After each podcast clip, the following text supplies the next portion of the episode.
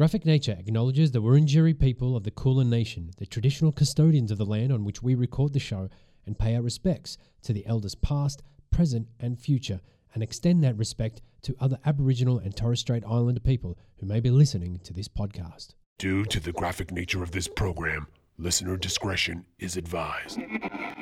Fighting for what's right, for justice. That's what a hero does. It is my opinion, without any reasonable doubt and without any reservation, that comic books are an important contributing factor in many cases of juvenile delinquency. Comic books are pure evil. Satan himself condemns our children to the fiery depths of hell. How a particular tale can come to life in the mind of a reader is endlessly fascinating to me. We have found that all comic books have a very bad effect on teaching the youngest children the proper reading techniques. This balloon print pattern prevents that. I am not a villain. I am a victim. A victim of a society that tortured me. Vengeance will be mine. Will be mine. Welcome to Graphic Nature, a fortnightly podcast exploring the inspiring world of comic books, the culture that supports it, the creators, publishers, and people behind the printed pages and digital screens pushing the medium on into the future in Australia and the world. I'm Zoran Ilievsky. On this episode, we're joined by Kieran Jack, storyteller, creator, and publisher at Halftone Productions. Hey Zoran, thanks for having me on the show. You're very welcome, mate. Thanks for coming on. Uh, it's, it's a trying time here in, in Victoria, in Australia. How is Halftone Productions dealing with uh, this current situation? Yeah, it's, it's been it's been a learning curve for um for us here. I mean, you know, we had uh, we were fortunate enough to have two conventions at the start of the year during the bushfire season. Um, so I was lucky to get down to Melbourne twice. So we had Supernova and we had um, uh, what was the Zine Festival at the start? of the year? I'm having a mental Oh, Festival of. Photocopier. That's it. Um, so we were fortunate enough to get to two two of those shows. Um, so that was great to be able to kick off the year. And like honestly, I didn't realize this was going to happen. And it's been it's been a blessing in disguise. I've kind of been going back to the drawing board and figuring out how this all works around the world we're living in. So How, how did how did uh, how did you go with the conventions? um, Melbourne, we killed it. It was um, freaking amazing for us. Another great year. They're always great, the Melbourne shows. It's a local fan base for us that really draws in that crowd. Mhm. So we've, we've kind of established that over the past four years. So we have a lot of people who have been picking up the artwork and the comics. They come back, which is always great. Uh, and also we get we gain new um, readers and people who enjoy the art. And this is so this Um, is Supernova, right? this was the, the, the larger, the more commercial. Sup- Yeah, yeah. So Right. Supernova Melbourne, um, 2020. So that was the f- that was the second one. The first one was the photocopier of Zine, which I it was very different. Um, Zine comics, obviously, they're a different um, breed Mhm. of readers, and they they you know they're a more personalized, um, I guess, than what a traditional um, standard westernized comic is. Yeah, had you had you So- been had you been to Festival of the Photocopier before? No, I hadn't been to that one. Right. I'd been to home, it home, Home cooked? Yep. home cooked. Yep. So I'd been to home cooked three times now, and always great time. Um, you know, we we reach a new audience around that area, which is really good that you probably wouldn't see at the bigger conventions. Mhm. Um, which I always really do enjoy talk because I get a bit more of a personal um, chance to talk to those people about you know what the comics are rather than the big ones where the big ones you kind of are rushed to make that sale quickly because people are moving a lot more fast than they would be at the smaller ones Yeah, right, shows. So, yeah it was an eye opener i didn't do great at that show and i'm always the first to admit when a show is not great for us it just wasn't the market unfortunately it was a different scene and I actually had a couple of um, punters come up to me and said, "Your comic books are beautifully presented, but they're over they're overproduced for what this kind of market is." Yeah, So it's it's it's it's a fairly niche kind of uh, kind of festival, and uh, predominantly DIY kind of stuff is presented there. Uh, there are from time to time I've seen I've seen you know um, better produced work. You know, much Mm. like yourself, um, Mm. much like your your products um, and your comics. But uh, but generally, there you're, you're going to see people who have literally put stuff together with a photocopier. Yeah, and the funny thing was, I did a zine comic in the lead up to it because I thought, okay, well, this is this is a different market, and I knew I was going into a different approach. So I'm like, all right, I'm gonna make a 12 page zine comic, and I'm gonna pump it out in five days, leading up to it. So I literally drew all the pages up, lettered it, edited it, got it to print. Um, I took it to print, and that was probably too too classy in production for the sake of printing it. Um, how I did, and I didn't sell any of them. Yeah, the right. show. so Wow. it's of like they're like, oh, okay. So even even my zines are are too high a production quality for the market here. So which is fine. You you can't you can't win them all. Um, and I took a risk doing this one. It's a, it was a free show. All I was paying for was my fuel. Um, I look, I sold. I think I sold five or six comics for the day. So I mean, that was basically my fuel. As long as you broke even. Exactly, and I mean, like, I got to see a couple of people that um, I'm friends with outside the convention circuit. I saw some people that do the convention circuits as well, which was great to catch up with them. Um, it's it was just a learning curve, and yeah, it is actually a really great festival, and it gets you know it's it's just another opportunity as far as I'm concerned to see what other people are doing, what other kinds of of, of books are getting done and made by by people in their bedrooms. Exactly, yeah. And it, look, it was a great festival. I, I actually just I walked away from the table for a bit, um, and just walked around and said hello to people. Did you spend any money? I did. I, I can't, help myself. I always pick up a couple of a couple of uh, comics at every show. But yeah, I, I I only asked that because I figured that you would have walked away spending more money than you would have made. Zoran, I do that every show. It doesn't matter. it doesn't matter what. I'll always walk away from the table and go and spend it on indie comics and zine. I just I can't help myself. I always enjoy going around and meeting the creators and because that was me before I started making comics. Do you I ever- was that person. With all that in mind, does does it ever occur to you that, like particularly in, in this type of situation where you're there trying to sell your wares, but you walk Mm. around and go, "Oh yeah, that looks pretty cool. That looks pretty cool." Do you ever put your like publisher brain on and go, "I wonder if I can uh, talk to this cat and maybe get some work done through through Halftone Productions?" Um, so previously I've done that, um, and I, I I like to do it, but some I felt the audience there was they're very independent and they're very um, they're very niche to what they they want to do. So I don't push people anymore. What I'll do is I will approach people and on a friendly basis and get to know them and talk to them and through social media outlets make that connection. And then especially with what I've been doing over the last year and doing a lot more collaborations, is that with that relationship that I've been able to build with them through social media connections, I'm able to approach them and say, "Hey, listen, this is what I'm doing. Would you be interested in partake, partaking in this um, this collaboration project?" And in most cases, people say yes. Um, there's been a couple of times where people said no, but yeah, it's it's a, it's a bit of a different. It's it's a bit different. Um, I've had people approach me, and sometimes it just doesn't fit where I'm taking um, the the business. So I, I've got to I've got to be careful. I don't want to I don't want to have too much on at one time, and it can become a, a bit of a cluster and a bit of a overwhelming project. You can swear if you'd like. um, yeah, it becomes a clusterfuck to be honest. so I um I, I'm very I'm very careful about what we're doing at a certain time. So if we've got two projects going on at the same time, I just I, do, I wouldn't want to be doing any more than that. It's just too much work for myself, the creator, or the all the other collaborators as well. It's too much for them.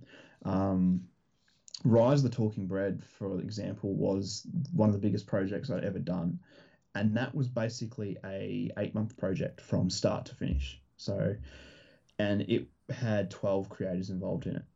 Wow. So for, for me to be a creator, be a writer, be an editor, um, and do the illustrating of some of the pages as well, plus make sure I'm micromanaging everyone and making sure they're on schedule, um, getting the the marketing material ready, and getting the Kickstarter ready, getting the printing ready, getting the merchandise ready. It was a it was a slog. Um, and I look back on it now, and I'm happy I did it, but it was a big risk um, to take on all that all those people and try and juggle them all at once.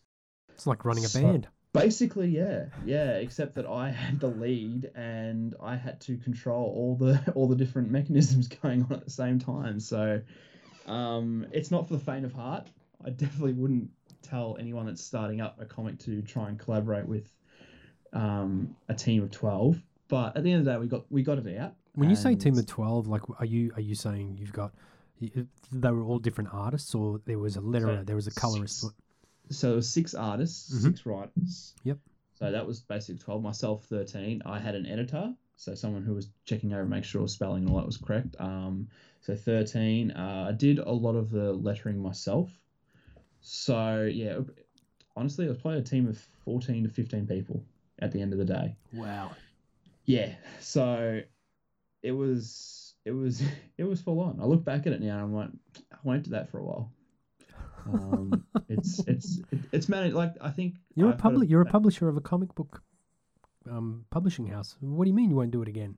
I won't do it. I won't do I won't do that kind of project for a long time to come. I think doing it one on one with a creator or an illustrator or writer is a lot more fun, which Yeah. I found doing in Purgatory. Um, I've really enjoyed the one on one um, atmosphere creating a story and having an artist come on and illustrate it for me, and then showing the panels, the pages as they progress the work. Um, I I kind of let everyone that works with me on collaborating a project just have free reign. I don't want to be I don't want them to feel like they're constrained to doing it in a certain way. I want them to experiment. If they want to change up their style, then they're all I'm I'm welcoming of that. So it's uh it's it's become a more um more of a pleasure to do collaborations rather than dealing with 12 and it took me back to a dark time when i used to be a manager so i, I don't want that as such for a while yet Yeah, managing sucks. it's a it's a definitely uh an acquired taste Uh, let's go back uh, Yep. and talk about uh, the talking bread yeah because effectively that's that, that's the, the first bit of work that I saw you you create. Um, yes And um, how did that? Where did where did the talking bread come from? Please. um well yeah so basically where that came from was being unemployed Right. and I was I was just getting back into drawing. Um, I've, I was doing my own podcast at the time, the Halftone Effect, and watching all these indie creators just just create something, and the passion that was behind it. I was just kind of like, "Ah, I love comics. I read comics. Um, at the stage, I was a bit over the whole um, big leagues, how they keep rebooting stories and whatnot. And I was like, you know what? I'm gonna have a stab at this. So I literally just plucked the idea out of my head. I was a baker um, prior to this, so I um, I decided I- I'll create a story about bread. Why not? It's wacky. It's different. It's not about superheroes. I'm sick of superheroes. Superheroes are everywhere. Um, let's do weird stories. I grew up reading weird stories um, in comic books. Your likes of um, Johnny the Homicidal Maniac. You know, I guess Teenage Mutant Turtles fall under the umbrella of um, superheroes, but to me they weren't. No, as no, they're still fairly indie though. They started Yeah. out as an indie comic. Yeah, um, the Max, the Mask, um, Tank Girl, just weird shit. And that was just where I was like, I want to do a weird comic. And I'm like, how weird can I get? And I'm like, oh, I was a baker. I work with bread. Um, I work with interesting characters. Let's let's uh, let's see where this goes. How many people have come up to you and spoken to you about milk and cheese Um, no, not really. in in No. regards to in regards to the talking bread? No, no, no. I haven't really had many people come up about that. No. Really? That's a good question. Yeah. No, I haven't. That's funny. Yeah, eh, no, I haven't really had that. I've had a lot of people come up and talk to me about like, the weirdness of it and how it does relate back to a few of the comics that I just mentioned. But yeah, none, no one's really asked about milk and cheese before. That's just, Oh, yeah, it's weird. That is weird because when I first saw your books, I just went, "Huh, milk and cheese." Like it was the Yeah. first thing that stuck into my head because you know, Yeah. I never really thought of it that way, but you're right. Uh, I think like it is that it is those it is those comic books, but it also is that weirdness of Saturday cartoons and yeah, I guess your Monty Python as well. The Monty Python cartoons they had in between the films. It pulls from a lot of things. Like it's really weird, and it's, and people really get weirded out by it. I found when I first started doing the conventions, and it was mostly promoting the comic rather than having artwork in the background. So there's big banners that say the Talking Bread, and people would walk up and they're like, "What the hell is this? Like, why have you done this?" And I'm like, "Why not? Well, why not have the Talking Bread? Like, this is the story. This is what it is." And as soon as you say, "Oh, I was a baker," and this is the story of basically, you know, stuff that used to go on, people would connect. So I had that connection. Um, they might have come up and said it was a stupid idea, but I've been able to 360 that idea that they had in their head to being okay. This is actually a really cool idea. And and typically, like people that would, would come up and say those types of things, would you Hmm. necessarily figure them as, as comic book fans, or would you would you kind of say they're they're more of a pop culture kind of kind of subgroup of? Um, the ones that do, yeah, they're more pop culture based. That wouldn't they usually don't pick up comics. Hmm. Um, I'm able to get that sale across to them saying, you know, this isn't a superhero comic, but it is a really freaking weird comic book. And they laugh. Like you see them, they open a couple of pages and they see a couple of panels and they'll laugh. And you kind of know that you've you've you've drawn them into the story itself, and they'll and in some cases they'll come back and buy. They've come back and bought the rest of the series. Um, That's great. So I mean, to me, that's just, that's a win. Well, I I don't. I, I actually find it very hard to believe that anybody could open the book and not smile or laugh. It's and it's it's actually great and, and it's a good read. Yeah, it's, it's been it was fun to create. I, I like any any artist, they cringe at their uh, their first project. Um, and it's funny because we're actually recently I just did a um, stock take on the the floppies, the single issues, and we're actually coming to an end to the single issues. So it was kind of I don't really go through them much anymore. And it was kind of cool just sitting there, just going back through it and looking at it and like, oh god. Are you going to retire them or are you going to reprint them? I think I want to do it in a trade for the, for the fun of doing it in a trade. I haven't done I haven't done a trade That's a yet. good idea. So I've been doing this now for five years, and I actually haven't gotten to a trade. Holy shit! It's been five years. Yeah, it's been five years, so um, I want to go and do a trade. Um, I would like to retire them just to see the see if I could rest it for a little bit, then bring it back and see what what um people their reaction to it. It's definitely something that's in the works. Um, during COVID, I've been thinking about a lot more. We've got a few copies to still sell. Um, hopefully, we get rid of those. They're not. There's not too many to sell. Sorry, there's probably a good dozen to get rid of. But um, that's not a problem at all. But I mean, if we're doing conventions, I would have sold them by now. So I think in in hindsight, it's fine. But yeah, I'm definitely going to go and do a um trade. I think that it'll be it'll be fun, and I'll I'll get to do the behind the scenes. Um, I do have a little short story that I'd like to include in there. I think that'd be great for a little extra bonus for people who already picked up the single issues, but they can go and pick up the trade, and they're going to get these little behind the scenes footage and um, a new little short story. Sweet. Sounds great. Yeah, and it's been fun. It hasn't. It's not like I, I don't enjoy drawing bread anymore. I still do enjoy drawing bread. Um, I imagine it's gotten a bit tired considering you already were a baker, and uh, and now you, for the last five years, all you've been doing is talking bread. Yeah, well, it, it's it's it's interesting though because I the, the more in in Purgatory comes out, the less I talk about the talking bread. So I guess I've already laid it to rest, really. Yeah, the nature of the beast, I suppose. Yeah. Um, but yeah, it's, it's it's all been it's it's been a great learning curve. Um, you know, you continuously build in any art form when you you make more. Did you collaborate with anybody on the Talking Bread prior to Rise of the Talking Bread, or was it all the first six first six issues all you? Ah, first six issues were all me. I um pitched it to a couple of friends in America who were comic book creators themselves, and they they loved the idea. So they were the they were the ones that pretty much push. They're the ones to blame, pretty much. Um, I pitched it to them, and they said that's a brilliant idea. You need to do it, and you need to do it fast. And I was like, all right, I'll do it. So yeah, I ended up doing it. So basically, from there on, it was just yeah, basically all, all me. Um, doing it all myself, which was I look at it now, I'm like, well, now I'm doing it with people. Like, I've got people who are doing my lettering now. I've got people editing for me, um, collaborators I'm working with, which makes the process it's more streamlined. I guess I'm getting them out quicker than what I was when I was doing the talking bread. Yeah, right. You're right. And so, so you you you you've decided to do the talking bread.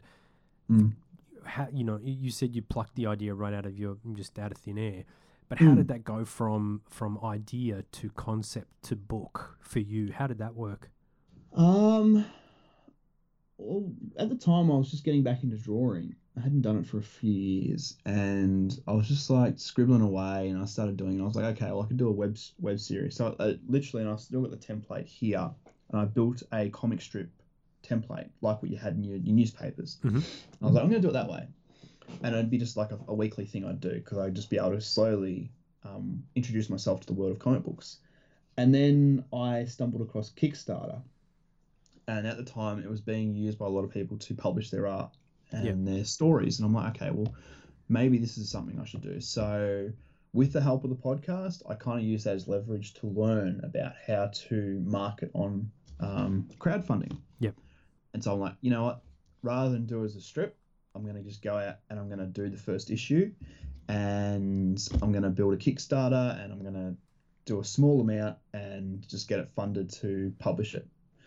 And fortunate enough that I was able to get the the funding for it and publish it. The thing about it was that it was always that fear of jumping. Um, I really it took me six months to get the comic out after the Kickstarter, Yeah, right. and I kind of choked a little bit because I was like, oh my god, what have I done? Um, I've taken these people's money, um, and they're going to get this horrible, horrible comic. Everyone I've spoken to has has gone through a v the exact same kind of uh, dread.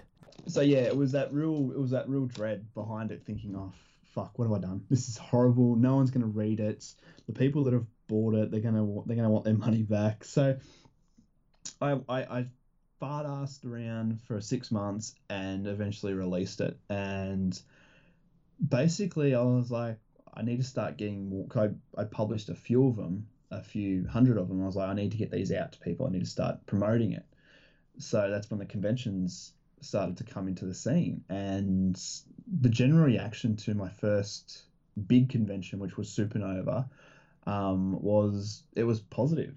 Um, there were people who really enjoyed that kind of storytelling. I'm like, all right, well, I guess I need to make another one now. Yeah, you can't just do one, man. No, so yeah, it was kind of going back to the drawing board after that and going, all right, well, I'm not going to overcommit and I'm not going to undercommit, so I'm going to do six issues, and I'm going to have some fun doing this. So, yeah, basically that's where it started from. And did you see? You mentioned you leveraged the uh, the podcast. The podcast you- you've you've done a fair few episodes. Did Yep. um, you know, did you use that as a uh, as a kind of like a? I, th- I think you already mentioned actually. It was it was a way of of learning how to do what you wanted to do with Talking Bread. Yeah, it, it was at the beginning. Like the podcast started back in 2014, and um, it was just a way of connecting with the community. Like I'd started to reach out.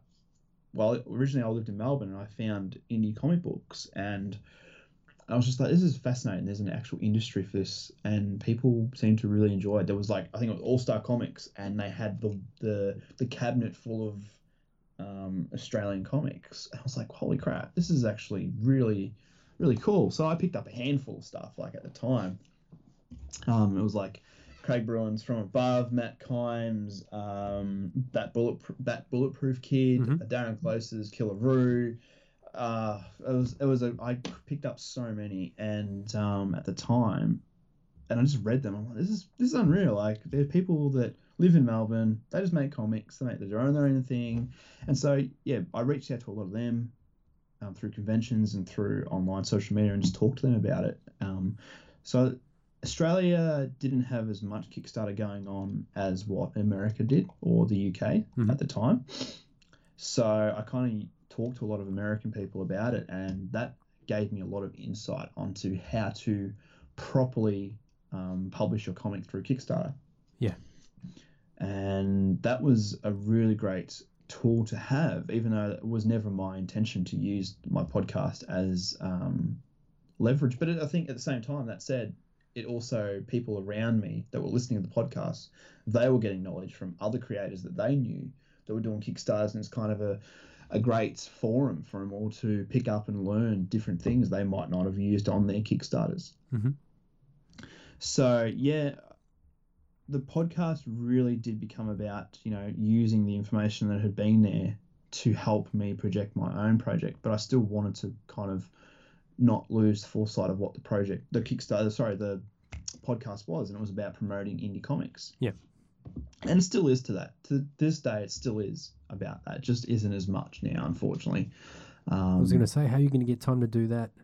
And well, uh, last year, it's funny. I did 13 episodes. I pretty much recorded them two a week, edited them, and then had them all ready to go by towards the end of the year. I think I dropped them in like September. I dropped 13 new episodes in September for people just to binge listen.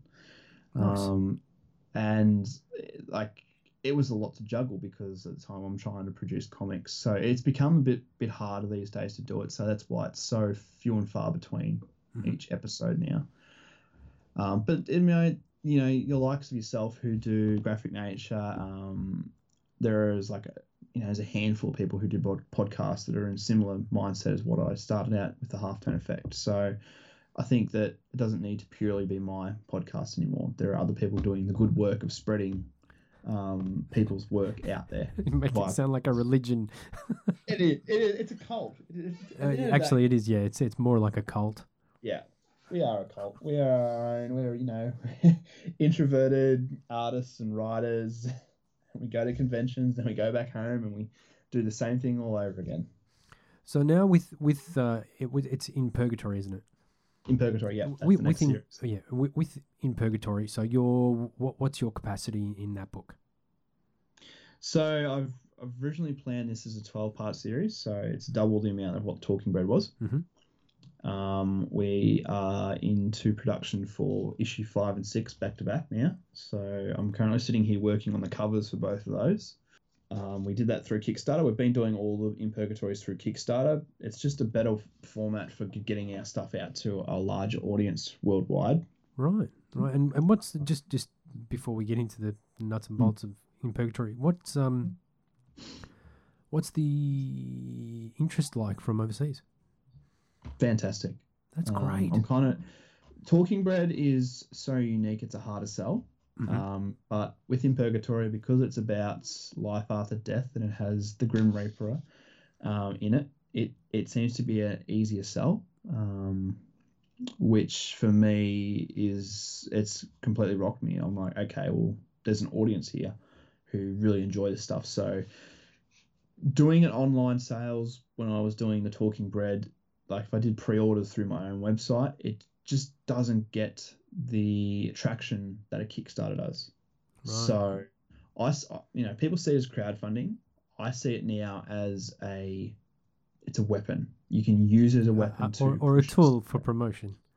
Exactly, yeah. So it's a it pushes it out harder than what a website would. Um, your marketing is there. You don't have to pay for the marketing up front. They take a cut of your sales from it, Mhm. which is five to ten percent. That's not much. Uh, it's not much at all, really. And the and you and you and you budget that into your. If you're smart about it, you can budget into your your um your campaign. So, um, the feedback from this one has been more successful than the Talking Bread. Any particular regions? Um, Can you even can you say that? Can you talk about it? trying to think back because I know that I do have a lot of people return for each one. Um, Texas, there's a few. Right. Um, where else is there? To think. Colorado, I have a few. Oh, so mainly the states. Yeah, it's it's mostly states. I, the funny thing is, last so not the one that's just passed, but the one beforehand for issue three, I had. Um, Fin. I've got Finland.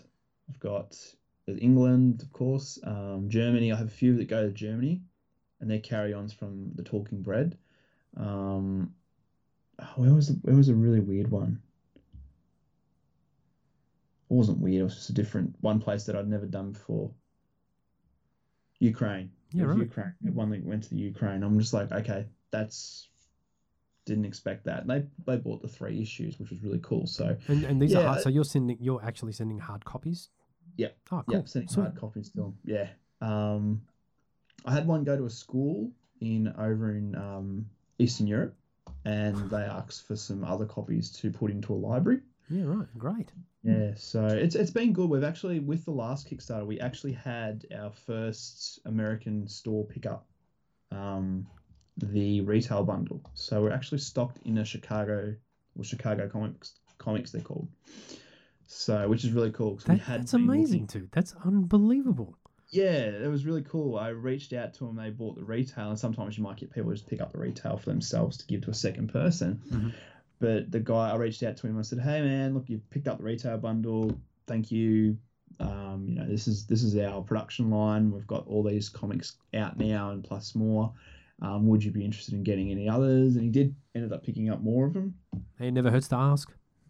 And exactly, and it was just saying his story. You know, it's been going through hard times during all this this situation, and especially what's been going over in America. But he has a great audience who love to pick up independent comics from all around the world, and he goes, he feels that my comic will be um, a, a great seller in his store. So I was like, awesome. So I've made that connection now. That's that's our first um, overseas stock.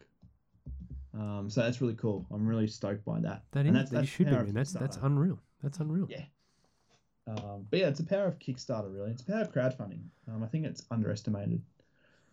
Right. And and so this so they come from how does that work? So effectively people give you the cash, you print Mhm. them and each of them gets copy and then you Yeah. have you have like a stockpile that you've got on the side that you can also kind of promote. Is that how that works? Yeah. So basically, how how I work is I don't I don't make any money from it as of yet. Um, you and everybody else in comics.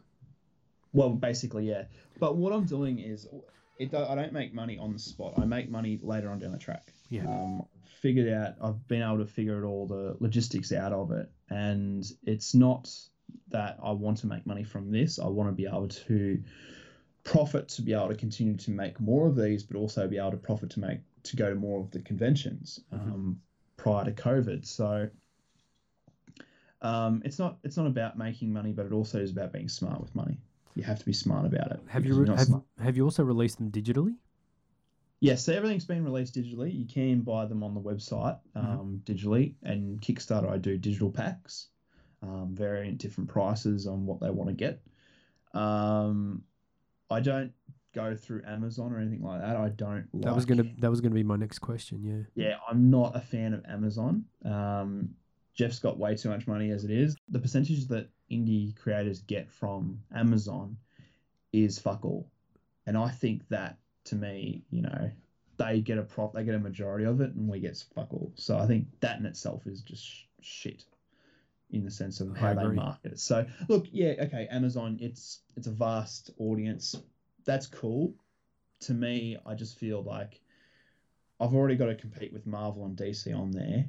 Um, I'm better off using another platform that is more enticed to the independent comics community. Like pri- prior to COVID, I think there were 3,000 different comic book projects on Kickstarter. I Wow. mean, that to me is a clear indication of what sells and what works on Kickstarter compared to what Amazon would be. Um, I don't even. I, don't, I would I- I imagine even- you'd get lost amongst all the Amazon shit anyway. Well, you would, and I, I don't like the last time, and this is going back a few years now. I don't even think they had an independent section. Well, they do. They do have Comixology now, so and they Yes, they, they yeah. heavily promote a lot of their a lot of the indie stuff on there. Okay, yeah. So is that yeah? See, I, I don't use it. Um, 'cause I'm, I'm still getting comic books from comic stores. I'm I'm still old school, man. Comixology has has been growing and owned by Amazon. Um, Mm. I don't think they were originally. I think they got bought out. Uh, no, they weren't. No. Yeah, that's right. And um, you know they've catered the market. They do. They've catered to the market, I should say, and they, they do offer quite a lot of of indie comics, which is Okay. which yeah, mainly mainly from America. I I don't know if they do many um, many international ones, uh, international in, in respect to the states, but but um, yeah, they've been doing that for quite a while now. And Yeah. it's it's it's yeah, I'm of two minds. I, I, again, I've I've recently just started reading digital comics on, Yeah. an, on an e-reader because I get stuff sent to me digitally, and it's really hard to read it on a desktop. Mm, Yeah. yeah. So you know, reading digital comics is still very novel for me. I'm I'm Mm. I am a really big fan of, of of books, and you know, my bank my Visa card doesn't really like the amount of money I spend on them, but but it's that you know for me it's you know I'm still like you like yourself still part of that generation of tactile. Uh, you know, I want to see, I want to feel it, I want to smell it. You know, when I'm Yeah. looking at it, when I'm reading it, and you know, and and digital is a completely different. It's a completely different beast. it's a funny thing because when I first started reading digitally, I had a mate who was a big comic book reader, and he got me onto the digital wave when I first moved to the rural area in Victoria because I, wa- I didn't have a comic book store near me, so I was kind of like I had to adapt.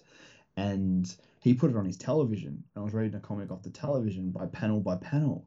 And for me, I was like, wow, this is I'm I'm soaking in all this information that's in my face, like it's you know a 55 inch tally, and I've got a full panel of like Batman and it's Gotham City in the background. I can see the detail and just the, the beautiful colors. But uh, it was it was great at the start. But I I kind of found myself lost in that. I was like, oh, it's cool, but I, I just there's this there's that tangible feeling about sitting there and reading a physical copy um, of a single issue or whether it's a trade paperback. Um, and I I, felt lost in the whole digital aspect of I it. I absolutely understand. I know that just even in the last couple of weeks, it's harder to navigate the way that a panel is placed, or particularly if you're looking at a at a spread, you know, a double page spread, if you will. A digital version of it's really hard to navigate, particularly if Mm. they're if they're crossing panels are crossing the, the seam of the of the of the image or you know the halfway Yeah. point. and so that's really hard. So and and and I'm still reading it at um, you know, I read it by page. I don't read it by panel. It's not like this. I don't.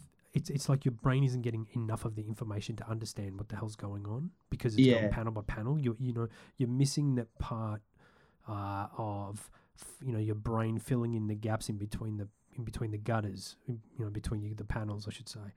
I was about to say the same thing. Yeah, that's the whole thing with comic books. The the, the between the panels is where this it comes alive.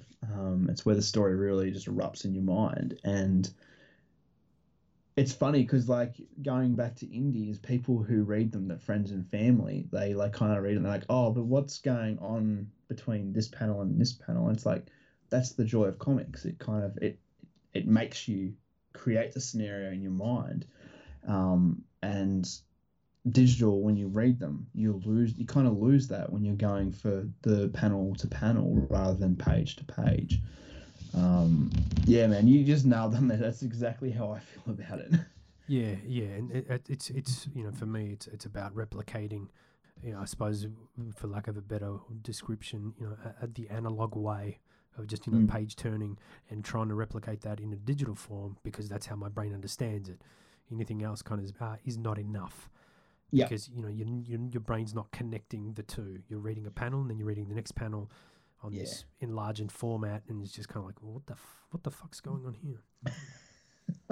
i Yeah, hear you man I, I i much rather wait now i get mine i get my majority of my floppies from um d's comics in canberra um but during covid i've been trying to support all the stores that buy our buy our comics and um I've been getting a lot of trades, been catching up on a lot of comics that I've missed over the years, and it's just it's great to be able to sit there on the couch and just churn away um, at a series or just the single issues. Um, I I won't make that transition now. I'd rather much much rather support the stores, um, whether it be online sales or in store transactions, as much as I can because during you know like most businesses they've gone through tough times, but I mean, they're the ones that are putting our books in in store, Yeah. and I don't know how many people I've had come to me at conventions saying we picked your comic book at one of these stores, and we're coming to buy the rest. Like that is so gratifying. Um, I don't I don't want to lose that either. Um, I've got a great relationship with the majority of the comic book stores that stock our comics, and I don't want to lose that Fair enough. that. So I I'll still buy comics um, from the stores as long as I can. You're listening to Graphic Nature. We'll return right after this short message. Hey, thanks for listening. Hope you're enjoying the show. Please jump on Facebook and like us, as well as following us on Twitter and Instagram. You can find all the details on the website graphicnature.media. Thanks very much. when you started reading, what was the comic you were reading that really Um, blew your mind that, that inspired you uh, to this lifelong membership to the cult that is comics? Yep. So basically, what it was was my auntie bought me my first comic when I was three, and I can still remember it to this day. It's kind of burnt into my cranium now. I'm like, I just, I always have that um, a part of my my um, my life. Um, Do you give me a still have it? I've got it. I actually lost it when I was a kid, but I actually found it and bought it off eBay. Nice. But I'm trying to find the freaking thing now. What's it called? Um, we can't see it. you may I as well know, just but tell I can me. tell you what number it is. So it was Batman um, issue four five seven, um, and it's basically it has Batman upside down with spiders crawling all over him, Scarecrow and Robin bouncing through the window, um, and that's stuck in my mind. And I always I never forgot the cover and. It basically mutated from there because I grew up in rural Victoria. There wasn't a comic book store around, so I got my comics from the local newsagents, Mhm. spinning spinning rack. So it was um, it was Batman, it was Phantom. Um, they did on the rare occasion get um, different comic books in. So whenever they did come in through the door, I would jump at the, the chance to get them. Some of them are probably a bit too mature for my age, but again, like it was very very minimal to what I could get my hands on. But whatever I could, I would and from there it kind of just continued to grow the movies you know they were the batman returns and um, in the 90s i mean blade as well as much as that was probably a bit out of my league for my age bracket i was able to watch that and be like oh this is cool you know i never knew about blade and i started reading those comics and basically any chance i had when i was in a city i would go to a com- i'd run to a comic store and buy as many as i could Nice. um, didn't matter what it was. It basically was just whatever I could get my hands on at the time. yeah, right. Alright. Yeah. So from there, it kind of it, it, it kept growing. I've, I've never stopped reading comics. Um, I got a bit disheartened with uh, the big leagues after I think it was one of the Batman films. I think Batman and Robin. I think it was. I was kind of like, ugh, I'm kind of over this character at the moment. so I stopped reading Batman for a while. But that was a good thing. It was kind of that's where I kind of got introduced to the indie. Well, I guess that stage was the indie comics, the image comics. So Spawn, um, Scud, the Disposable Assassin, um, Great the book. Max, the Mask, The Maxx, Teenage the Max. Turtles, um, Tank Girl. I mean, these were the comics that inspired what, what inspired me to become a creator myself. So this is kind of where it started for me. It was like, okay, well, I've had the superheroes and um, I've read that kind of part of it. And that, at that stage, I hadn't read like your likes of Watchmen or V for Vendetta or The Dark Knight Returns. Like I didn't read those till I was well into my teenage years. Oh, So mate, I uh, Kieran, I worked at a comic shop for, for about 15 years before I read those books. You, you know, you're not Yeah. missing much. That's right. At least there's someone else out there as well. That's kind There's, of there's quite a few. There's quite a few. It was it was interesting to to be working at a comic shop and not have had read those books. I, I think I read them. When did I read them? I read the Watchmen and V for Vendetta in a. There was about a stretch of two or three months in the mid two thousands or the Mm. early two thousands. I think it was because everyone had talked about them so much. I just thought, ah, I've heard I've heard enough bits about the stories. I, I don't, you know, I, I just didn't give a shit. Uh, Yeah. And I read them and I saw their relevance and I- and I and, and I understood why they're held they're predominantly held up as some of the most amazing works in comics. But then yeah, that's that you know there's Yeah. there's a lot of good work out there and like yourself access to Melbourne creators to Australian creators to European creators to South American uh, South African you know Yeah. or, just African I should say um, you, you know there's there's so much stuff out there that you know in the grand scheme of things yeah Watchmen was great if you want to look at it from a from a, a western kind of uh, western centric ideal that Mm. they're great books and they're really relevant to a lot of what's going on and what has been going on for many years now. But Mm. you know, Well, it's the thing. It's the kind of they were the punk rock of their generation, but now they're the kind of conservative comics. When you look at them, you reread them, and you're like, these are real conservative. well, they're they're owned by corporations. yeah. Exactly. Um, I, I, I kind of look at it like the indie community. For me myself, you know, I'm a punk rock at heart, and the the way I do the comics, I I feel it's there's a real punk, um, real punk acidity to it, and I want to continue to do that. I don't want to be, I want to like I want to publish my own comics, but I don't want to be working for the big ones because what I see and what I feel from the comics that they produce, it's just reboot after reboot, and this is this is not slandering them and not anything against them, but it's not for me. I am not that kind of reader. I think yeah, Um, I think that's- I Mm. think the issue with with a lot of that stuff is, you know, in my mind they work a lot of that kind of ongoing for seventy five years kind of shit doesn't really hold up because they're working on generations. Yeah. Uh, that's the way I see it. So every new generation gets to see the story again. That's why there's reboots, and that's why they alter the story and all this other kind of stuff. And I get that they're a business; they're in it to make money. A lot Yeah. of the times, some of the stuff they do is fucking amazing. Uh, Mm. You know, if they allow some uh, latitude for the for the creators to do, you know, what they're there for. Yeah. And other times it's just schlock shit. It's just like, oh, oh, I've read this story before. In fact, I read it four years ago with the same characters in it Mhm. you know, and, and I and I do sympathise with with um, with you and with others that just kind of get sick of it. But every once in a while, I, I find myself going back because they get a new creative team or they get some you know whiz bang um, cat in there to do some amazing work with some of the pre-existing characters that they've had or that they've owned for years and years and years. Mm. Um, a- and and I have no problem with that. You know, I still pay good money to, to read some good. sh- You know, for me, it's like if it's good, I don't care. I'll pay for it. I don't give a shit. But on the I, whole, I, I'm I'm a sucker for anything that's um, that I know the writer or the artist that have done stuff that I love. Like Kelley Jones did a series last year of Batman, and I was just like, yes, yes, please, I'll have all those. Um, I mean, Garth Ennis just jumped over to Batman. I mean, yes, please, I love Garth Ennis's work. I want to read what he does with Batman because he's never done Batman before. But yeah, you're right. It's it's kind of like you you you pick and choose who you want to to read now more so than what you would have prior to losing interest in these characters because every five years now they're getting a reboot. Well, yeah, I, I must say that uh, uh, in saying all of that, there is only one character that I have, I've been now buying religiously Mm. um, since the late nineties, and that's Daredevil. Okay. Is the one is the one character for some dumb reason that I just can't stop. Like I buy I, I buy the ongoing series every month. They reboot it. I buy that one too. Yeah. I just uh, it just one of I think the the, the the character, although he's not my favorite character, but it, Mm. for some reason, the run that happened in the mid two thousands really solidified to me why the character is why Daredevil as a character is so amazing and why I've enjoyed those books for so long Yeah.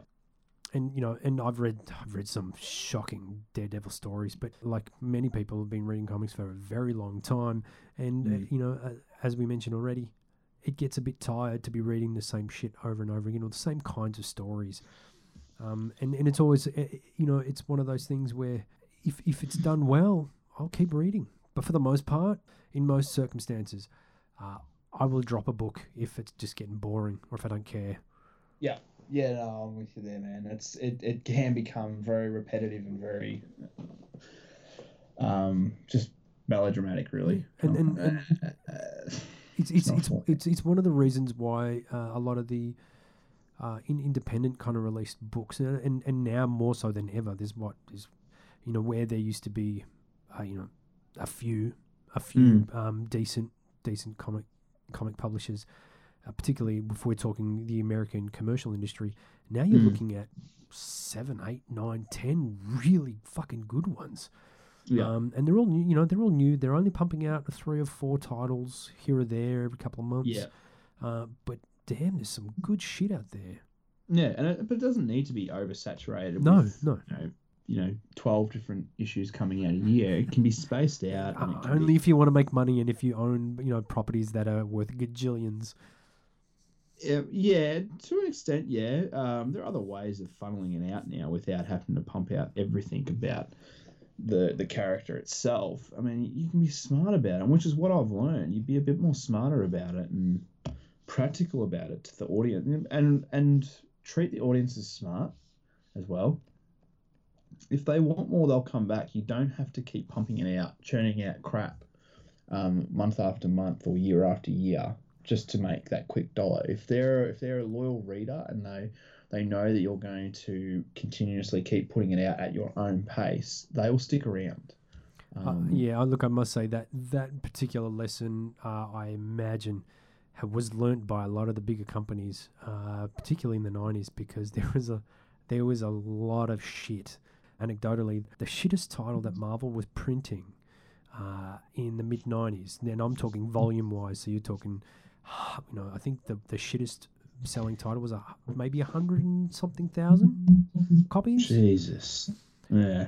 Nowadays, That's mental. nowadays that is that's pretty much like the top tier of what you'd be Yeah. selling like uh, you know generally uh, there's, Yeah. there's obviously there will be books that kind of click over but yeah that you, you know Yeah. 200,000 I think is is like a huge deal nowadays um, and you know and you're talking about prices that are, are double what they were some in fact triple I think no double double from the mid 90s Yeah, and it's crazy. Uh, you know, your your McFarlanes and your Liefelds and the, the, the you know they still I guess they are to an extent superstars to the industry, but I just it just it's it's mind boggling. And you're it's right. a different it's a different era now you won't get cats like that ever again No, you won't. And because of the film industry, that's probably the reason why. Um, No, I think just- I think it's the comic industry that, particularly if you're talking commercial industry, I think it's just Mhm. they're just they've just become machines. They're just machines, and, and every new artist and every new writer, for the most Mm. part, is uh, you know as a as another cog, uh, another spoke in the cog. Um, yeah, you know, and they, you know, they, and it it still it takes longer, I think, for a lot of people to kind of get to where some of those guys were in the nineties. It just takes a Mm. hell of a lot longer to get there because there's so many more people, there's so many more companies, Oh, so many yeah. more comics, so many more, um, uh, you know, intellectual. Uh, you know, there's so many more characters and, and so much more IP yeah, that it's it just it's never going to be like that again. no, You know, it'll, it might come yeah. close every now and then, but I don't think they'll ever hit that kind of craziness. no. Mm. No, I hear, man. It's it's definitely a different industry than what it was. But you know, at the same time, for us, for indie creators, it's still fun, and I think that's that's that's just as important as running it as a business. You still need to have fun doing it. If you're not having fun doing it, then it is um, it, it could be a slog to do more. On on, And- on on running as a business, do you is it is it a conscious thing for you, or was it just a matter of I want to do my comics and then that kind of evolved into uh, I want to see if I can make this into a thing. Mm, well, it's funny because originally it evolved into it, but I've got a I've got a background in um, business management, so I was like, well, I, I've got that ability. Why not? Why am I using it to um, my advantage? And and pivoting my books um, under a publishing umbrella.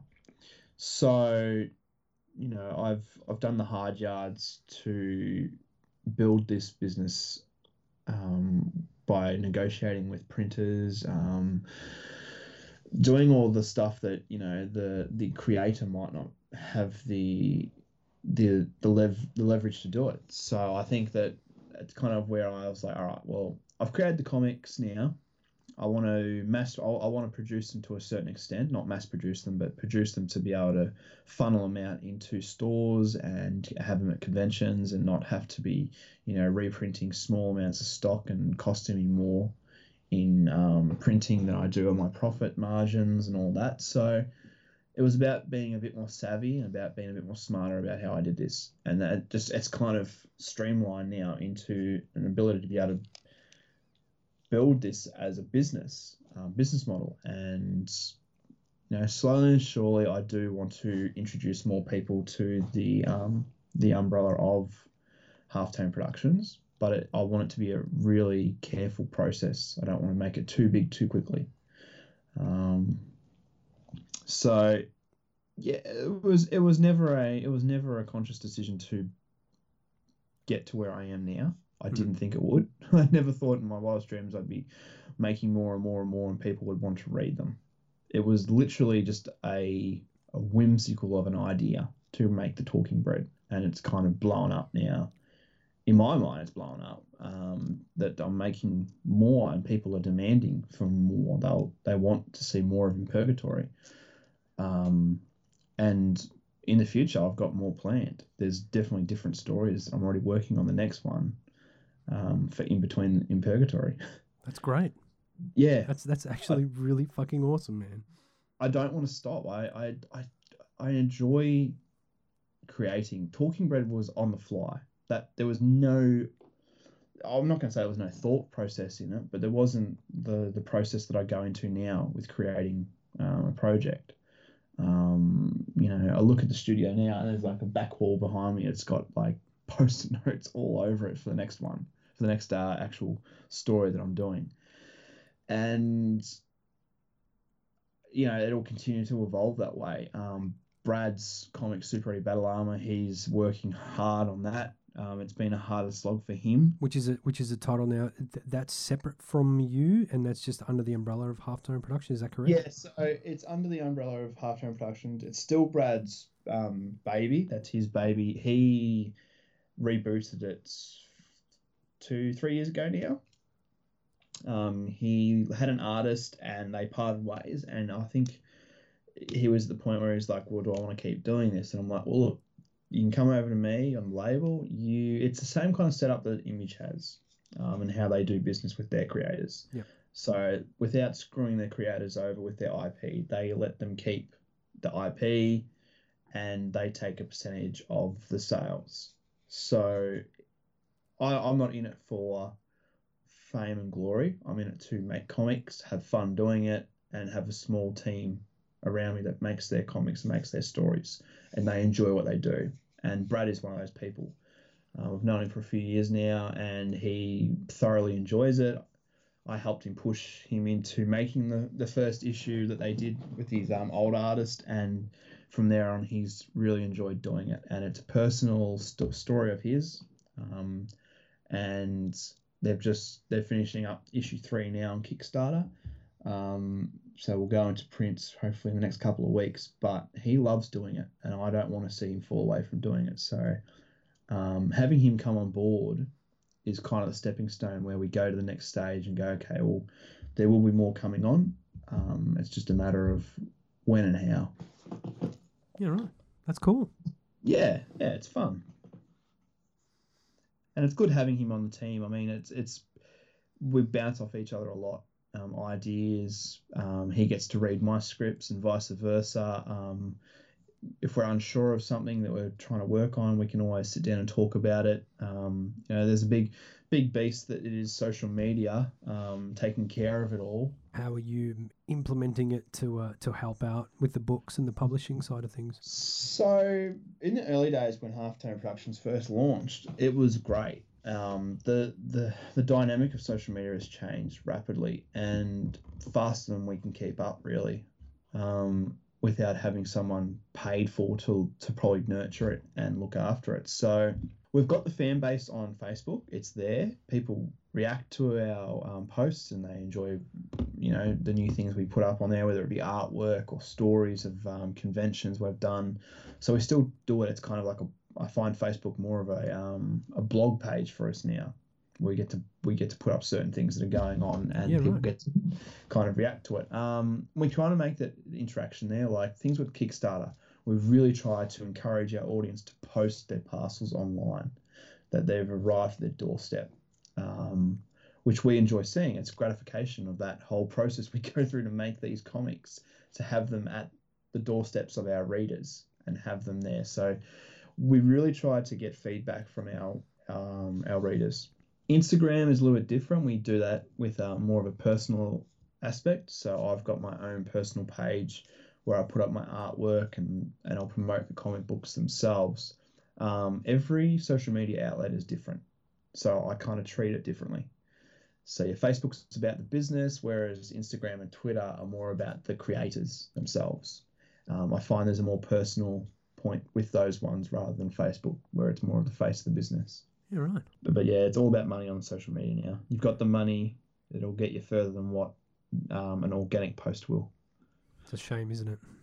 It is because really at the beginning when I started doing Facebook um, for Halftone Productions, it took off really well, and it was really cool. But yeah, and uh, and then you know they're a business too. They've got to treat it as a business, so it's understandable that you can only get so far with an organic post um, that I that we put up rather than paying for a post and reaching a further audience. Speak, speaking of further promotion of your work, have you entertained the idea of maybe taking Half Tone Productions or even some of the books themselves uh, to international conventions? So this year was actually supposed to be our year overseas. Oh, shit. Um, so I'd started booking in conventions over in America, and they weren't the big conventions by any means. They were a lot of smaller ones. Um, Emerald City Comic Con was one. Cool. Um, I was looking at doing one in um, Florida.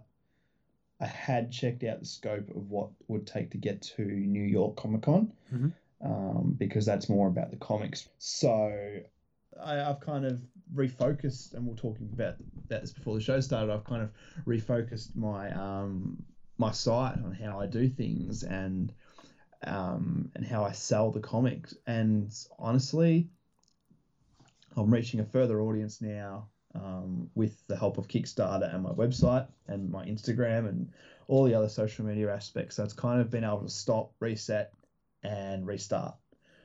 Um, and that said, I'm probably going to be doing less conventions coming out of COVID. To be yeah, honest. right. Um, I want to focus on creating more stories.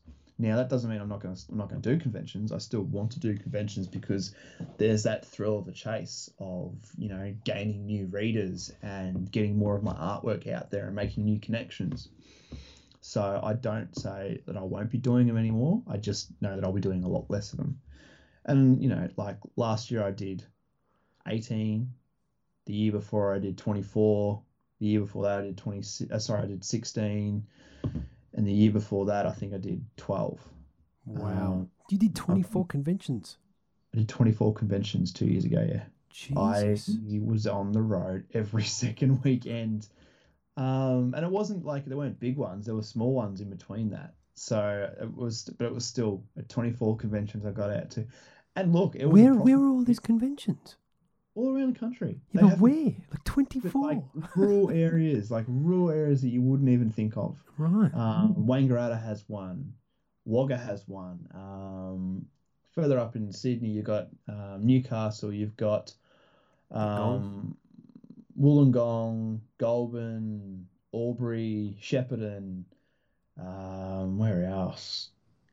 It, it's it's just mind-boggling, and the rural shows you, you do really well because people are starved for this. They don't get it. Like It's um, the same model I remember, uh, you know, young bands in the 90s and early 2000s. Is, is Yep. What you do is you go to the regional towns. You don't don't bother going to the cities because no one gives a shit. But if you go to the uh, if you go to the rural towns, it's kind of like, wow, there's a band playing tonight. Let's go and see them. How, how, where do you think I got it from?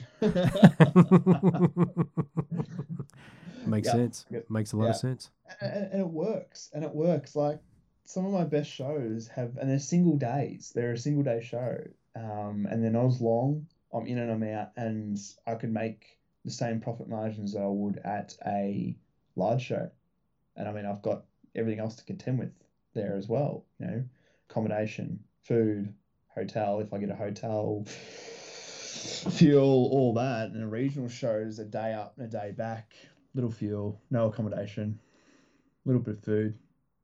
I'm all set. I mean, yeah, it's it's it's so funny when you do the small shows. You just make as much money as you would a big show. It's like, why am I doing the big shows? Yeah, right. But it's about experience and about the exposure. yeah. Cool. Yeah, Well, I'm gonna. I, I really want to go to Bendigo Con. That's the one one that I really want to check out. Because I Bendigo love, because I yeah. love Bendigo. Uh, it's Yeah, one of my favorite towns outside of Melbourne. That's a fun show. We had, we we did that one last year and we had a lot of fun at it. Um, but yeah, the, the regional shows are great. I enjoy the regional shows. Um, single day, get in, get out, get to meet new people that wouldn't be at the big conventions. They've never been to them before, so it's a whole new world for them. Um, and some of them haven't even heard of an indie comic before. So I mean, it's even better for that reason. You get to pitch to people that wouldn't be experienced to that, and they wouldn't even know there was an actual industry in Australia. So I- suppose I suppose now that you know you're you're a big publisher and all this other kind of stuff, Um, I wouldn't call you Puff. hang on, let me finish the question. You're very kind. Um, when you look back on your work on the Talking Bread, Hmm. did you prefer doing the art, or was it more about this, the, writing the story? Like, which discipline did you prefer, or did you enjoy more? I should say. I, I guess I'm greedy. I want both. Um, I, I I love writing. Um, I've written within Purgatory. I wrote um, three issues back to back, and for me that was a great experience because I'd never done that before. But I kind of was like in the zone where I didn't stop and I just wrote. And then I I was kind of relieved because I was like, oh my god, that story is now off my chest. Um, I get to go now and illustrate them. Um, so I think really I'm greedy. I enjoy both sides of it. Writing is so much fun because you just you're plucking at your mind where um, illustrating the comics and mapping out how the page is going to evolve with the story that you're trying to tell. That for me is also ex- exhilarating. Um, getting I actually do it quite often. I'm it's it's not a secret or anything, but I pull comics off my shelf beside my desk and I'll scour through them and see the people that I've grown up reading and go, oh, you know, the layout and how they've positioned the characters with the speech and whether it's an action shot, it kind of inspires me to be able to go, okay, well, I could do this differently and I can pluck out bits and pieces and really adapt that kind of um, that storytelling. So, who are Mm. your heroes then? Who who who are the co- who are the uh, creators that you're pulling off your shelf? Um, for a lot of it, um, Jhonen Vasquez of uh, Johnny the Homicidal Maniac was Mhm. for Talking Bread especially. Yeah, I could see that in my eye. Um, yeah, yeah. Um, now with In Purgatory, far out, man. Um, Scud the Disposal Assassin, very much in the early stage of um, In Purgatory. That was one. Um, so that's Dan Harmon and I'm having a mental blank on the illustrator's name now, and I feel embarrassed. Um, now more so with um, with In Purgatory, it's Gerard Way. A lot of his art style I'm um, influenced by. Yeah, right. Um, Jamie Hewlett, very much so. His art style definitely is another one. Um, yeah, it's weird. It's, is it, there's different different things like Mike Mignola who does Hellboy. I pluck stuff from him all the time.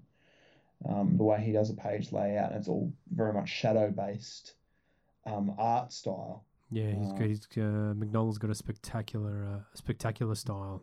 oh, it's just it it flows so smoothly and it's basically just he's a lot of his artwork is shadows even like um early days of in purgatory i was pulling from frank early day frank miller stuff it, it, it just it just varies it just varies on how when i first come up with the story i always write down influences that i want to look at when i'm continuously going through the series uh, talking bread was basically yeah Jhonen um, but yeah, in Purgatory has been influenced by a lot of people.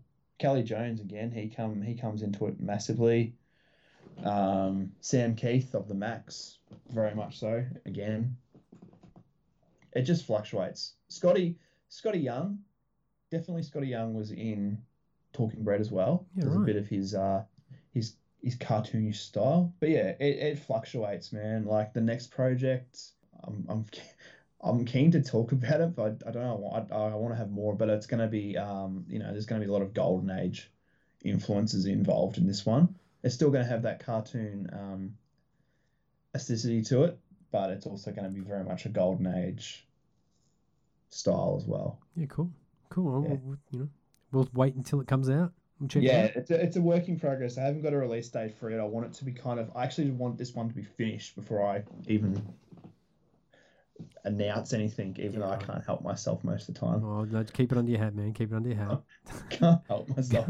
I'm like, I'm almost enemy. I'm like, oh, this is fucking great. I can't wait. And then I'll go, here's everything. I've got to be careful. This one. This one's. This one. This one could get me into trouble. So I've got to be careful. Considering you've just mentioned uh, all the all the people that you love referencing, particularly when you're working on your own comics, uh, Yeah.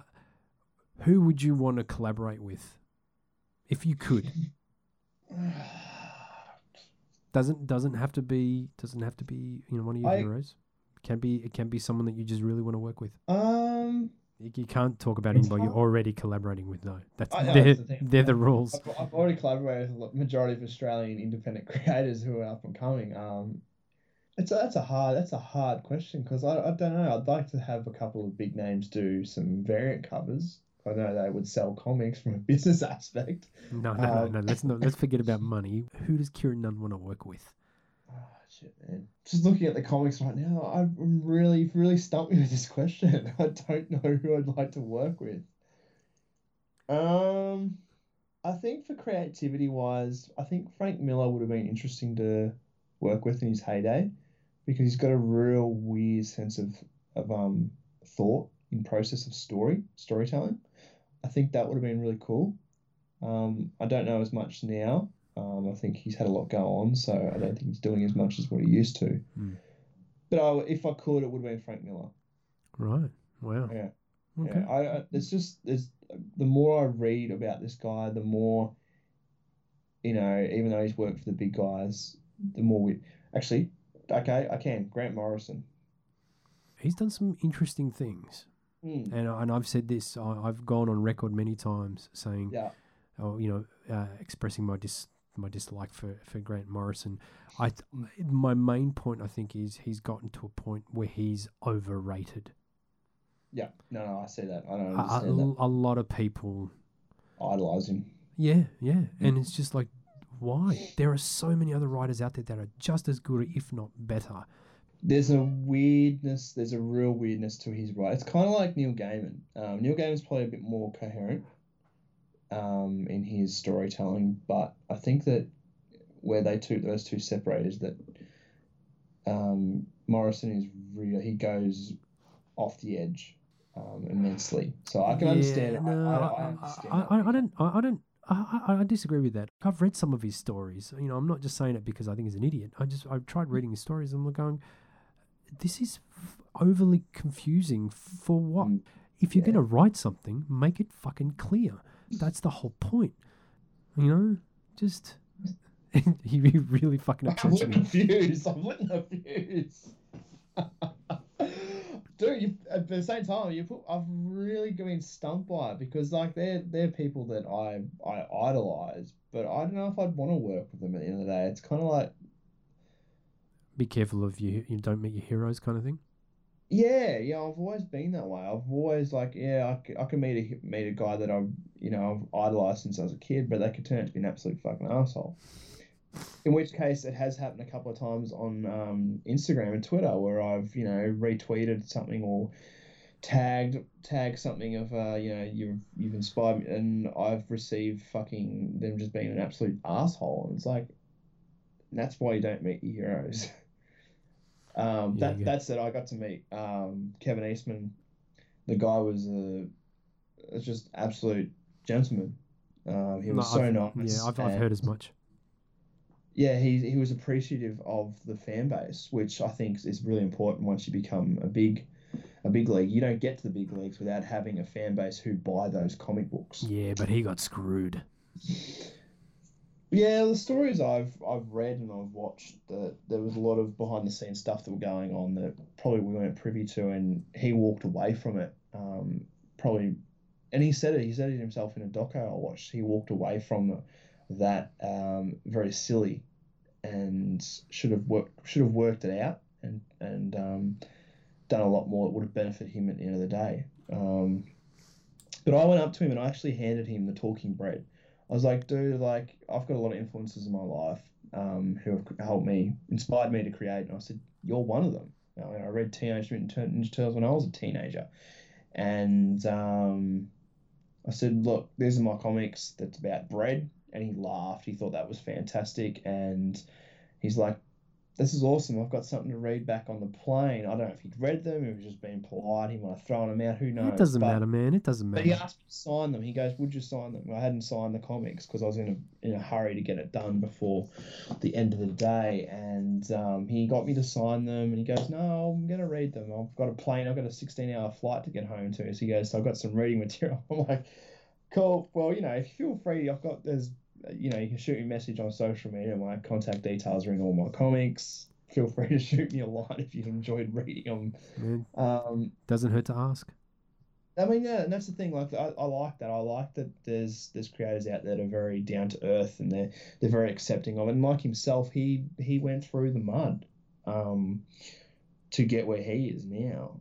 And I mean, he's got a loyal fan base. Um, but yeah, I, I, I feel I, I feel like I'm lucky. I've worked with my peers. I've been able to work with Matt Kime and Angie Spice and Bradley and Ben Mitchell, Tim Styles, um, all of these people. Even like I was a part of the Australia Burns anthology, and I got to meet new people That through a, that. that was a great initiative.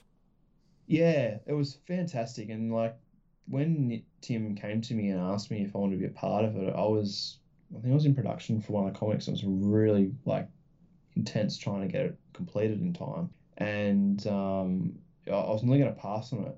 And I'm, I'm glad I didn't in the day because it's, it's been really cool collaborating with all these different people, people who I didn't know. Um, but also the money where it's gone um, and how it's all been executed is really smart, and the people that have got on board for it um, in Australia, the likes of Jeffrey's Printing, who printed them, um, it was a great initiative, um, and I don't think we'll ever see anything like it for a while. But Let's, let's hope not, because That, yeah, there's that too. Yeah, I think the whole reason it, exists is because I of should, should have worded that better. Should I? I I probably won't see the, the collaboration of that volume for, if not ever, but we won't see anything like that for a long time. Hmm. I think it was like over a hundred different, 150 different collaborations in yeah, it was book. it was a lot of people. And it ended up being two books. One was digital and the other one was physical. Oh, Um, they- and different. yes. Wow, yeah, I didn't mean, know that. My stupid little story got in there. That's great. Um, but yeah, it's it's it's funny because I've, I've I've worked with I've, I've collaborated with the people that I want to collaborate with, and they're the indie creators of the industry. Are there any commercial characters that you would that you might have a story for or that you might want to work on? And when I mean commercial, I mean mainly from the top two, uh, American, Marvel, and DC. I, have a a script that I've written for Batman that I've written, but it's not. It's not. It's a. It's it's an, it's an Elseworld story. If anything, it would be an Elseworld story. Um, it's very different to the normal take of the Dark Knight. Um, you know, he was the one that got me into comics. Yeah, right. Um, so I think if I was going to do anything, I'd want to write Batman.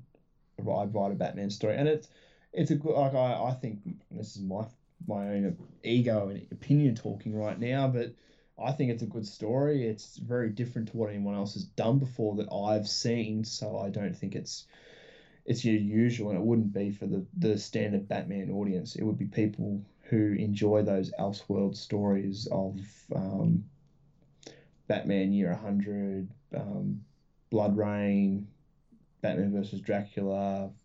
It's real Elseworld story. So it would, yeah, I would I would like to do that story if it ever came a knocking, but I have I don't have a lot of ambition to want to work for the big guys. I've seen what goes on behind the scenes and I just don't feel that's what I'd want to do. Uh, are there, do you have stories? Do you have like? Is it gossip? Oh, I do. Um, I don't. I don't know if I. No, I, I won't say anything because it's not. It's not fair on the people. No, no, no, It's no, not no, fair on the people that no, told no, no, just, no mudslinging, please. Yeah, no, no. I, I just feel like I wouldn't want to be a part of that. I don't. That's not me. Um, I'm better off creating and being free to do my own thing. That's a good way to look at it. Yeah, and it's funny because like I don't think DC would ever go for this story, and it's funny because I know that Gerard Way, who did the Umbrella Academy, um, he did a Batman story for DC about ten years ago now, and it got scrapped. Yeah, right. And I've read this. I've read the pitch for it and the the character designs, and to me, for me, it would be an, an instant win. I would pick it up straight away. And it's funny because they've gone out and they've done the sculptures for one of their DC direct lines for the Batman Black and White for his both his Batman and Joker. Interesting. um, and they're gorgeous. I mean, I've got them. I, I, as soon as I knew they were coming out, um, it's called Batman Mad Kingdom. Oh, I think and I heard about that. Yeah, it's a very um, uh, what's it called? I'm having a mental blank right now. The 1930s style of filmmaking, German expression. Yeah, It's very German expression, and and I guess steampunk as well. But I That makes just thought- sense. I read the storyline. I'm a sucker because I love um, My Chemical Romance and Umbrella Academy. I love those comics. So as soon as I heard they were they were talking about doing it, I was like, this is gonna be awesome. And then yeah, it got scrapped. And I was like, well, there you go. There's the proof in the pudding. You know, they they scrap stories as easily, and then they try and profit off it by creating merchandise. Well, they are a business. They are a They are. business. So at the end of the day, they are a business, but yeah, it's it's kind of the hindsight of it all. It's like they're It just they're just there to make a quick buck and not really care about what they're doing. Look, uh, you know, in, in, in, in some ways I agree with that. In other ways, I kind of disagree with that. I think for the most part, they are entities that own those those characters, and they can, in fact, do whatever the hell they want to do with them. You know, they have they have yearly meetings, and you just think of any corporation. That's kind of what they do. That you know, it- people people who who buy them and then complain about what's going on. It's kind of like, well, Well, that's the thing, yeah. And I've You know- stopped doing that. I decided to step away from that a while back. Um, and it was a smart decision. But I mean, you know, you pay with your wallet, you know. You make that decision when you go to the movies or you pick up the comics. You're paying, you're telling them you want more with your wallet, more or less. Absolutely. Kieran, it has been an absolute pleasure. Thank you so much. And I'm sorry it's taken so long to get you uh, on, on the show. Pleasure coming on. It was great to be able to get on finally um, and do it. It's, uh, you know, absolute good. pleasure. Um, Awesome. But yeah, man, thanks again for having me on. It's been No, no, absolute. thanks, thanks for coming on. Uh, I'll speak Sweet. to you at some point in the future. Sounds good. All right, mate. See you, mate. See you later. That's it for this episode of Graphic Nature. Thanks for listening. I hope you've enjoyed it. Uh, please rate and review the show on whatever podcast service you use. It'll be greatly appreciated. If you have any thoughts regarding the show, feel free to send an email to feedback at graphicnature.media. You can catch me on Twitter, Instagram, and Facebook. For more information about the show, visit Graphic Nature on the web by typing into your handy web browser, graphicnature.media. Thanks very much for listening, and uh, we'll see you on the next show. Thanks very much. Bye. Credits! Written, produced, edited, and presented by Zoran Ilievsky. Audio consultation and additional production Archie Cuthbertson, Dan Moore. Credits announcer Simon Winkler. Theme character voices Zoran Ilievsky. Audio excerpts of Senate Subcommittee on Juvenile Delinquency, Wertham versus Gaines on Decency Standards, used courtesy of New York City Municipal Archives. You've been listening to Graphic Nature, the podcast.